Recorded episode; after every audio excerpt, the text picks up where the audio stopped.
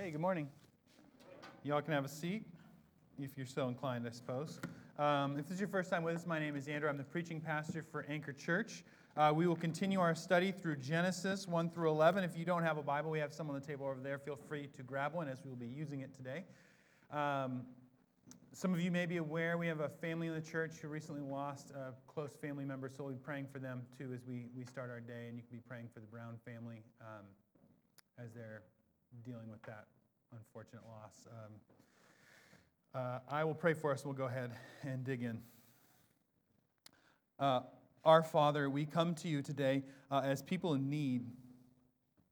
Uh, I, I pray as we explore uh, the truth of your word that we would see that need, uh, but wouldn't just see the need, but see the answer for that need in the gospel that we'd see the answer for our need in the face of Jesus Christ. We'd see the answer for the need not in our works or our ability uh, uh, to get right with you, but our, our desperate need to be made with, right with you by your Son. Jesus, we pray you lead us, guide us, and help us today. Uh, we lift up the, the Brown family to you and pray your blessing and grace upon them uh, in, in their time of need and pray that that we would just continue to have them on our thoughts and in our minds and in our prayers uh, this week. Uh, help us as I enter into this scripture. Holy Spirit, please lead and guide uh, the, the unpacking of the text. Uh, lead and guide me through what you want us to hear today. Uh, and I just pray, Lord, that the things of me uh, that are just of me would be forgotten, but that the things of you, God, would shine so clearly. We are sinners who need your grace. We just confess that now and praise you for the mercy you've shown us and the life you've given us. And so, Jesus, please lead us and guide us now. Uh, we pray these things for your glory and for our joy, and in your name, Jesus Christ. Amen. So, in Genesis uh, chapter 6, starting in verse 1, um, there is a famous story that I recently had relayed to me by a, a professor of theology. Uh, whether or not this is a true story remains debated as no one can find the letter. But, but according to the story, uh, the Times of London uh, asked for editorials from famous writers about what is wrong with the world. They received one letter and said, Dear Sir, I am yours, G.K. Chesterton. If you've never read Chesterton, uh, that's right up his alley. He is very funny and clever, and I think in this case, right. Um, as we look to chapter 6, we see the story of Genesis uh, 1 through 11 headed sort of on a downhill slope towards the flood which of course leads to an uphill slope towards Abraham and ultimately the Lord Jesus Christ. Um, and as we look at this text, we're going to look and sort of see this downhill slope, uh, creating this sense in which the wheels are sort of coming off. Uh, things are not going well. Uh, and as we look at this text, uh, I think we have to always continually remember, not just for dramatic purposes, I could wait till the end, but there is good news here. Yeah, the wheels are coming off, but God has a program and a plan in Jesus Christ to redeem the world. It's coming. That is the good news of the gospel that though we break things, God fixes them in His Son, Jesus Christ. And there's nothing we can do to earn that. But as we look at this text, we're sort of on the front end of that reality. And so we're going to look to answer three questions from the text What is wrong with the world? What is the solution? And uh, what do we do about it? Uh, and, and I think, as, as happens with a lot of Genesis, even as we dig in, there's some, some what either can be perceived as fantastic elements uh, or, or, or seen as fantastic elements. And sometimes when we get so fixated on those elements, we miss that the same things happening here are happening right now in our own world, uh, and that, that human beings haven't changed all that much since the time of uh, Noah here. So, chapter 6, starting verse 1. Uh, when man began to multiply on the face of the earth, or face of the land, uh, and the daughter, pardon me, when man began to multiply on the face of the land, and daughters were born to them, the sons of God saw that the daughters of man were attractive, and they took them as their wives as they chose. Then the Lord said, My spirit shall not abide in man forever, for he is flesh. His days will be 120 years. Okay. So you may or may not have seen the Russell Crowe movie, but we've got a problem with the Russell Crowe movie, okay? Uh, the problem actually lives right here in a book that you've never heard of called Enoch. But it's a cool sounding book. Not in the Bible, that's why you've never heard of it. Uh, so some people read this and try and work it out. Uh, so we have these sons of God and these daughters of men. And I have to address it because Russell Crowe made a movie and they deal with it. Uh, and so the two theories go that this is either the sons of God are angels and the daughters of men are people, and that's why God's unhappy with the whole situation. And if you go to the Bible and you try and read it, we'll say with the weirdness, like you're looking for weirdness in the story, uh, that makes a lot of sense, uh, particularly when you keep it in mind with uh, the book of Job, where it talks about uh, sons of God. And, and, and when you look at it, I think what's actually happening, and I'll show you why I think this, is they're not angels, they're people. Uh, the sons of God are the descendants of uh, sort of the godly line. The daughters of men are people who are not following after the God of the Bible. Uh, and as a result, when people stop caring about following God, they do weird stuff like marry people who don't want to follow God. This creates problems. Now, here's where I get my interpretation. Well, first of all, here's where Russell Crowe gets his interpretation. So if you saw the movie, there's some weird rock things and whatever, and you're like, I didn't see that in the Bible. That's all in Enoch. And that's pretty much all you really need to know. If you saw the movie, like, oh, maybe I shouldn't go see movies about Noah with Russell Crowe in them. Perhaps. Perhaps you're free in Christ to do so. I'm just saying, probably not the grace place to go for biblical exegesis. Now, here's what's helpful. When we get something weird like that, and maybe you read it and you didn't even think that weirdness, but sometimes people make a big deal out of it, uh, particularly sort of, you know, Hellenistic rabbis, or they're not technically rabbis till after uh, 135 uh, AD, but here we go. Uh, Luke chapter 17. When something gets weird, it's really helpful if Jesus explains it to you. Uh, Luke 17, 22. And he said to the disciples, that's Jesus, the days are coming when you'll desire to see one of the days of the Son of Man, uh, title for himself, and you will not see it. And they will say to you, Look here, or look here. He's, he's, he's, looking forward to when he ascends to heaven, people are going to look around and say, You know, I, I've got the day figured out. Put up a billboard. It's, you know, I don't want to say anything because then you're going to. Then you're going to put up a billboard or something. But you know, you say, you decide it's November 1, and you put up the billboard and say, hey, look out, the end is coming, it's November 1. Jesus say, is saying here, look out for that, don't listen. look here, do not go out and follow them. For as lightning flashes and lights up the sky from one side to the other, so will the Son of Man be in his day. Here's what he's saying When I come back, you will know. So don't worry about it. Uh, but first, he must suffer many things and be rejected by this generation, just as it was in the days of Noah. Okay, so whenever we see in the New Testament, interestingly enough, whenever Noah gets talked about, so does the, the return of Jesus. Uh, he sees them as similar events, and we'll talk about that here. Um, so will it be in the days of the Son of Man. And now here's, here's what's going on as we kind of unpack the text from here. Keep this in mind. They were eating and drinking and marrying and being given in marriage until that day when Noah entered the ark and the flood came and destroyed them all. They're just doing it. They're just doing life. They're doing their thing. Uh, and, and I think what we're after here are the sons of God are people of sort of the godly line, and the daughters of uh, man were people who are not following God. Uh, and then I think it gets more confusing here. So and, and we'll talk about it here. Uh, and they took their wives. Okay, we read that. Uh, then the Lord said, My spirit, there's a capital S here. Hebrew doesn't have capital letters. I don't think this should be a capital S here if you're in the ESV. I think what this is in reference to is that we know that God creates human beings and he breathes his life into them. I don't think this means that the Holy Spirit's resting on everyone for 120 years. I think it means that God's not going to have them be alive. And this is His grace and mercy because what are they doing? What are they doing with the life He's giving them? Wiling out and making a mess. Um, his day shall be 120 years. Okay. Verse 4. Now here's where we start have to what's going on? The Nephilim. What's a Nephilim? Well, some people think it's a giant. This word, Nephilim, Nephilim, it means a fallen one.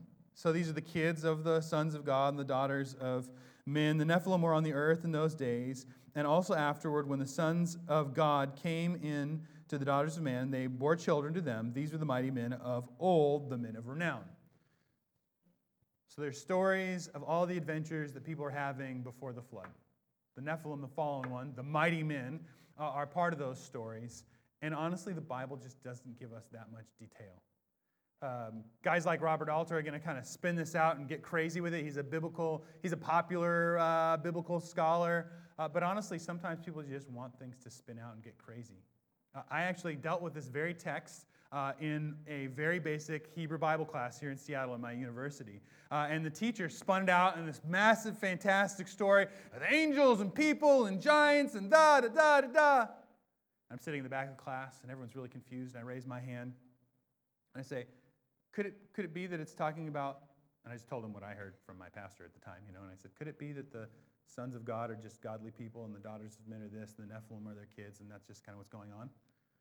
And the teacher looks at me and says, There is no possible way that is the answer. Engineering student, because it's a general ed class, raises his hand. Analytical thinker, right? Engineering student raises his hand and says, You know what that guy just said made a lot more sense than what you just said. Let's go with his. Um, just got to unpack it a little bit. Now, now, what's important here is this whole thing is setting the same scene that Jesus is saying. They're eating, they're drinking, they're doing life. I mean, that's where we're at in life. People disregard and don't care. They're, they're not concerned if they're living right with the good Lord. They're not concerned how their life affects other people. We're just living. And I think Jake, uh, G.K. Chesterton's answer is very interesting here because I think if you even just look at how culture is going, how we present stories, as a culture, we're actually getting more cynical and cynical and cynical. Like, if you just look at the movies that are coming out, people have a cynical take on, on, on things that aren't normally cynical things. You know, superhero movies are getting like darker and darker and darker. Like, it can't just be like Batman running around and doing the dance thing. Like, it has to be like serious and dark and brooding and gnarly and rainy. And in Seattle, we like the rain. It's the rainy time, and it's going to rain. And those of us who like the rain are happy about it for now, but that doesn't mean you have to be dark and brooding. You can sing in the rain, it's all right. Okay, so the story gets on. The scene is set. This is what is happening. Verse 5 The Lord saw the wickedness of man was great in the earth, and that every intention of the thoughts of his heart was only evil continually. So God looks around, perceives the hearts, and sees that people are after evil. They are after wickedness. They are after themselves. They're after self centered. They're after the survival of the fittest. They're after playing king of the mountain. They're after these things. They care about themselves. They don't care about others. And God looks and perceives that.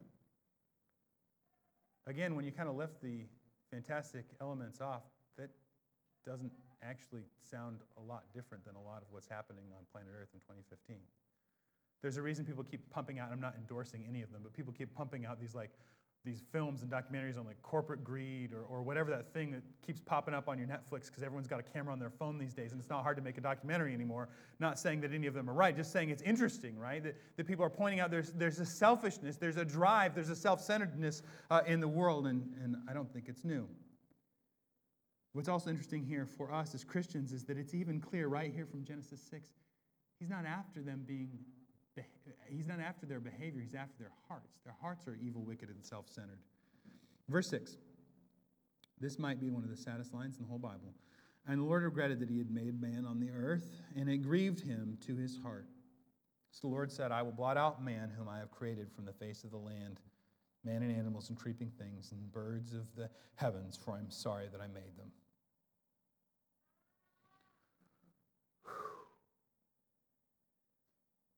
Verse 8.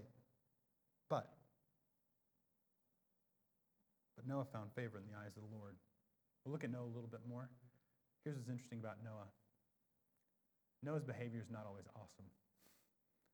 Noah is not the guy that you would pick as the righteous dude to be your poster child if what you're after is righteous dudes who do good things all the time. Noah gets picked, as we'll see, not because he's awesome. But here's what he says about it. This is looking forward to the gospel, by the way. These are the generations of Noah. There's that word again. If you've been following the series, every time that these are the generations, the story's about to move forward. These are the generations of Noah. Noah was a righteous man, blameless in his generation. Noah walked with God. That's what makes him blameless. His blamelessness is not that he is awesome. First thing he will do when he gets out of the ark is plant a vineyard. And then hillbilly trouble ensues. Things go poorly for him after that, right? It doesn't go well. These are the generations of Noah. Noah was a righteous man, blameless in his generation. Noah walked with God, and Noah had three sons Shem, Ham, and Japheth. Now the earth was corrupt in God's sight, and the earth was filled with violence. And God saw the earth, and behold, it was corrupt For all flesh had corrupted their way in the earth. And God said to Noah, I have determined to make an end of all flesh, for the earth is filled with violence through them. Behold, I will destroy them with the earth. Make yourself an ark of gopher wood. Wait, what? So God has a plan to, to, to clean house. Right? We love karma in Seattle. That is our religion. You should get what you deserve from the things that you do. Yep, there it is. But he's got a plan, he's got an answer, he's got a way out. Noah, I want you to build a boat. Make rooms in the ark and cover it inside it with uh, inside and out with pitch. This is how you are to make it. The length of the ark, 300 cubits, its breadth 50 cubits, and its height 30 cubits. Make a roof for the ark, ark uh, and finish it, uh, and finish it to a cubit above, and set the door on the ark uh, in its side. Make it lower, second and third decks. Now, I don't have a lot to exegete here. I don't have a lot to pull out of the text other than to tell you a cubit is the length of a man's arm from his pinky to his elbow, because that's about all I got here. Why? God's drawing him a plan. He's laying out the blueprint. What's really interesting is that sometimes people say, you know, the Bible didn't, the, there's all these other flood stories that people have around, uh, and they just got the idea from them. You know what's really interesting about the, the, uh, the, uh, the Babylonian flood story? You know what the guy makes? He makes a cube. And other than in Winnie the Pooh movies, cubes don't usually float. He's in a box and the water's coming up. Maybe that's just me. Well, why would he, why did he go to the detail to, to tell us about this boat? And why is the, what the thing about this boat? It sounds like a boat, right? It sounds like an actual boat that you actually build. Here's the actual blueprint for the actual thing, because it's an actual event in history. Well, there's all these flood stories. Maybe that's because there was a flood. Just throwing it out there. For behold, I will bring a flood, oh, there it is, of waters upon the earth to destroy all flesh, in which uh, is the breath of life under heaven. Everything is on the earth, on everything on the earth shall die, but I will establish my covenant. Judgment on one hand, and God's grace and salvation on the other. These people have done wrong, they deserve justice, but I will establish my covenant with you. And you shall come into the ark, and your sons and your wife, and your sons and wives uh, with you. And above every living thing of all flesh, you shall bring two of every sort in the ark, and keep them alive with you. They shall be male and female, of the birds according to their kinds, and the animals according to their kinds, of every creeping thing of the ground according to its kind. Two of every sort shall come in, and you shall keep it alive. Also, take with it every sort of food that is eaten and stored up. It shall serve uh, as food for you and for them. 22. Noah did this. He did all that, command, that God commanded him. Here's what we hear. The problem is, is that all people are doing bad things. He doesn't say all people, but no, he says all people. Noah gets called out of this. He actually obeys God, and in that finds his blamelessness. Uh, this sets out for us this what is wrong with the world? People, their hearts, sin.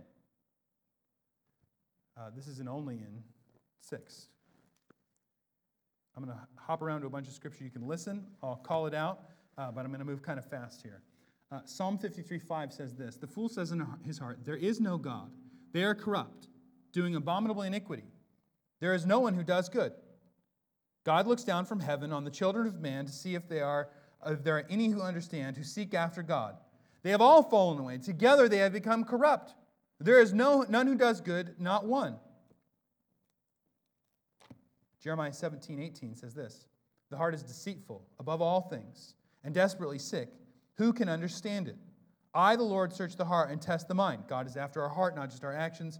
To every to give a, uh, every man according to his ways, according to the fruit of his deeds.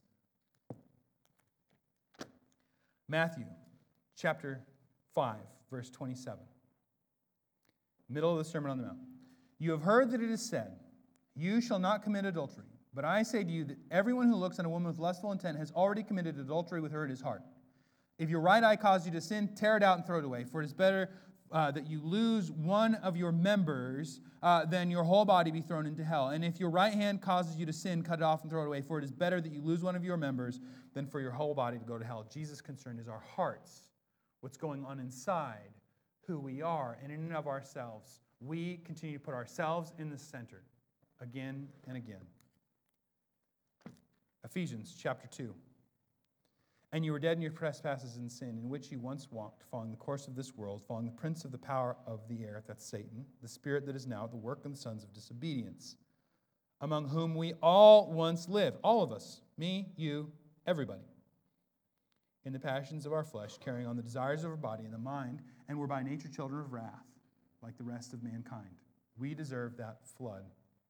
And finally, Romans chapter 3, starting in verse 10 and a half.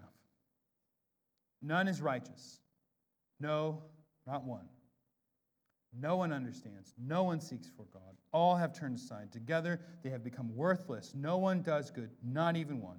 Their throat is an open grave. They use their tongues to deceive. The venom of asps is under their lips. The mouth, their mouth is full of curses and bitterness. Their feet are swift to shed blood, and their paths are ruin and misery, and the way of peace they have not known. There is no fear of God before their eyes. Now, we know that whatever the law says, it speaks of those who are under the law, those who follow the rules, so that every mouth may be stopped and the whole world may be held accountable to God. God has a way to live, and we have not lived that way. For by works of the law, no human being will be justified in the sight, in his sight, since through the law comes knowledge of sin.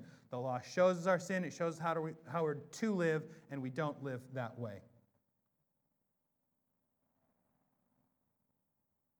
But now the righteousness of God has been manifest apart from the law, although the law and the prophets bear witness to it, the righteousness of God through faith in Jesus Christ for all who believe. For there is no distinction, for all have sinned and fall short of the glory of God. This is where we're at. It's Genesis 6. Uh,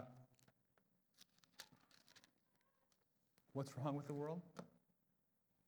I am. I am. Sin is. What's the solution? What do we do about it? Well, God actually has two solutions. There's nothing we can do about it. On one hand, there's judgment. God, who is just, He doesn't let the evil and the corruption go. He sweeps nothing under the rug. Nothing. This is the human condition. This is what's called total depravity. This is where we are at. But God has a solution. Just like Noah, there's an ark, there's salvation, there's a way out.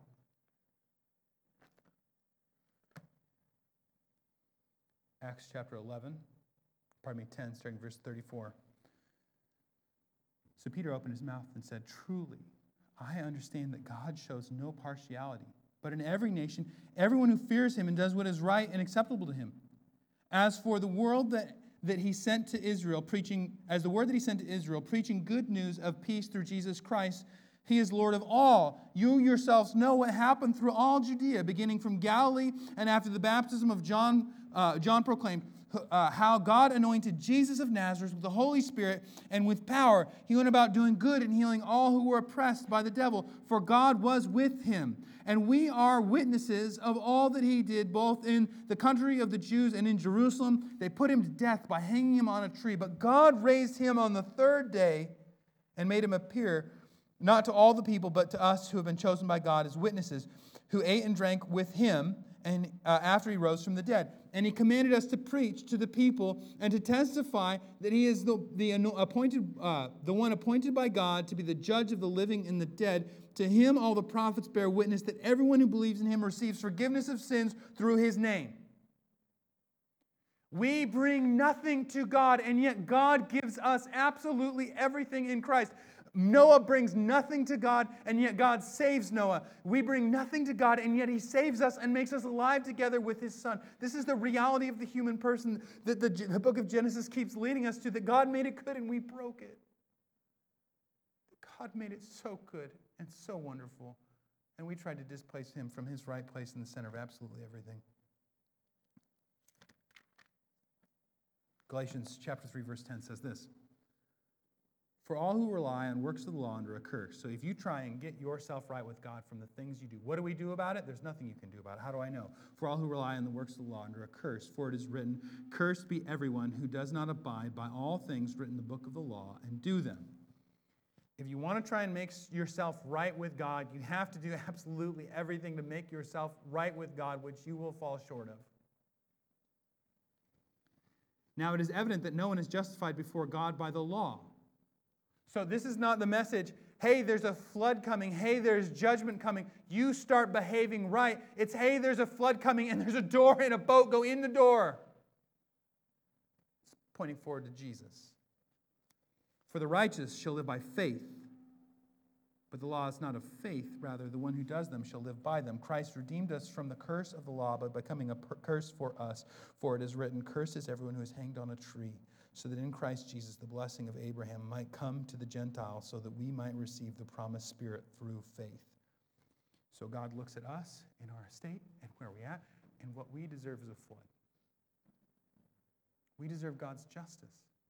And yet, Jesus is willing to drink that cup on our behalf because there's nothing we can do. We can't do enough good stuff to get right with God because the gap between us is too large and too huge. And in and of ourselves, apart from Christ and before Christ, we have broken, messed up hearts. And Jesus comes and gives us new hearts and new life. And He dies on the cross in our place for our sins so that you and I can live. This is the gospel message. Yes, there is bad news. Yes, there is judgment. And Jesus takes that judgment upon Himself so that you can live, so that you can experience the grace of God, so that you can know him in all his might and mercy. 2 Corinthians chapter 5 starting verse 11 therefore knowing the fear of the Lord we persuade others. But what we are is known to God and I hope it is known also to your conscience. We he's talking about his mission here we are not commending ourselves to you again but giving you cause to boast about us so that you may be able to answer those who boast about outward appearance, about the things they do that make them right with God, and not about what is in the heart. Again, the same thing they're after in Genesis 6 is the same thing that Paul is after here that our heart is conformed to Christ, that we're given new hearts by Jesus, and that we live not because of what we have done, but because of what he has done. For if we are beside ourselves, it is for God. If we are in our right mind, it is for you. For the love of Christ controls us because he gives us this new heart, and we're not after the evil, and we're not after the dog pile anymore, because we have concluded this that one died for all, therefore all have died. And he died for all, that those who live might no longer live to themselves, but for him who for their sake died and was raised. We look at that and we realize this is what I deserve. And what I deserve, he took on his shoulders so that I can live and know him and respond to that love that he has for us. From now on, therefore, we regard no one according to the flesh, even though we once regarded Christ according to the flesh, we regard him thus no longer. Therefore, if anyone is in Christ, he is a new creation. He's a new creation. The old has passed away. Behold, the new has come. And this is from God, who through Christ reconciled us to himself and gave us the ministry of reconciliation. That is, in Christ, God, who recon- was reconciling the world to himself, not counting their trespasses against them. We don't get what we deserve. He gets what we deserve, and we get what he deserves. And entrusting to us the message of reconciliation. Therefore, we are ambassadors uh, for Christ, God making his appeal through us. We implore you on behalf of Christ, be reconciled to God. For our sake, he made him to be sin who knew no sin, so that in him we might become the righteousness of God. The flood I deserve, he takes on his shoulders, that I might stand before him righteous and good. Titus chapter 3, verse 4. But when the goodness and loving kindness of God our Savior appeared, he saved us not because of works done by us in righteousness, but according to his own mercy by the washing of regeneration and renewal of the Holy Spirit, whom he poured out on us richly through Jesus Christ our Savior, so that being justified by his grace we might become his according to the hope of eternal life. Back to Ephesians. I'm back in Ephesians. Where I left off here was this carrying out the desires of the body and the man uh, in the mind were nature by children of wrath, like the rest of mankind. But, but God being rich in mercy, because of the great love which He loved us, even when we were dead in our trespasses, made us alive together with Christ. By grace you have been saved, and raised us up with him, and seated uh, us with him in the heavenly places in Christ Jesus, so that in the coming ages he might show the immeasurable riches of his grace and kindness towards us in Christ Jesus. For grace you have been saved through faith. And this is not your own doing, it is the gift of God, not a result as a result of works, so that no one may boast. Noah doesn't deserve to be saved, and neither do I. And yet God leads him, guides him, and he obeys him, and he does what he's supposed to do. He follows him. God's answer to sin is twofold judgment and salvation.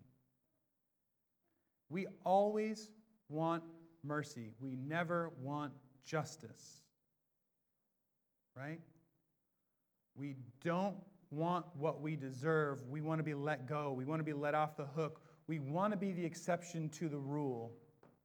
We want the warning, not the ticket. You were speeding, you deserve the ticket. You want the warning, not the ticket.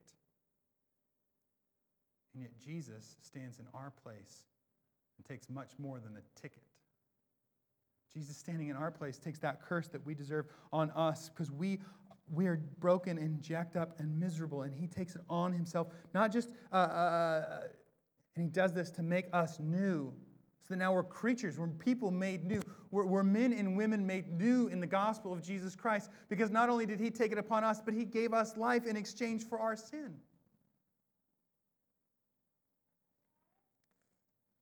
What do we do about it? We turn. We get on the boat. We go through the door.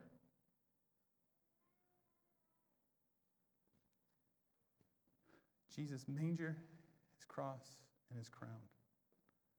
Jesus came and lived that life that I was supposed to live. He dies on the cross for my sins. He's risen from the dead. He's ruling, he's reigning, and extending his grace and mercy to us. To us. And we respond to that grace and mercy. We turn from our sin and we turn to Him. Not because there's anything we can do about it, because we stand apart from Him as totally messed up, totally sinful. And yet, in His grace and mercy, He redeems us, He saves us, He makes us new. He blots out the sin. Just like He was blotting out the sin with the flood, He blots out the sin of our own life. He makes you clean and free and new. So, yeah, I'm a sinner. And yeah, I'm saved by His grace and mercy, and I'm new. All of it on His cross for His glory and for my joy. If you do not know Jesus, today is the day. We stand in a lot of trouble apart from Him. We haven't done the things we're supposed to do. We haven't done the things of loving others. We haven't done the things of generosity. We haven't done the things of kindness.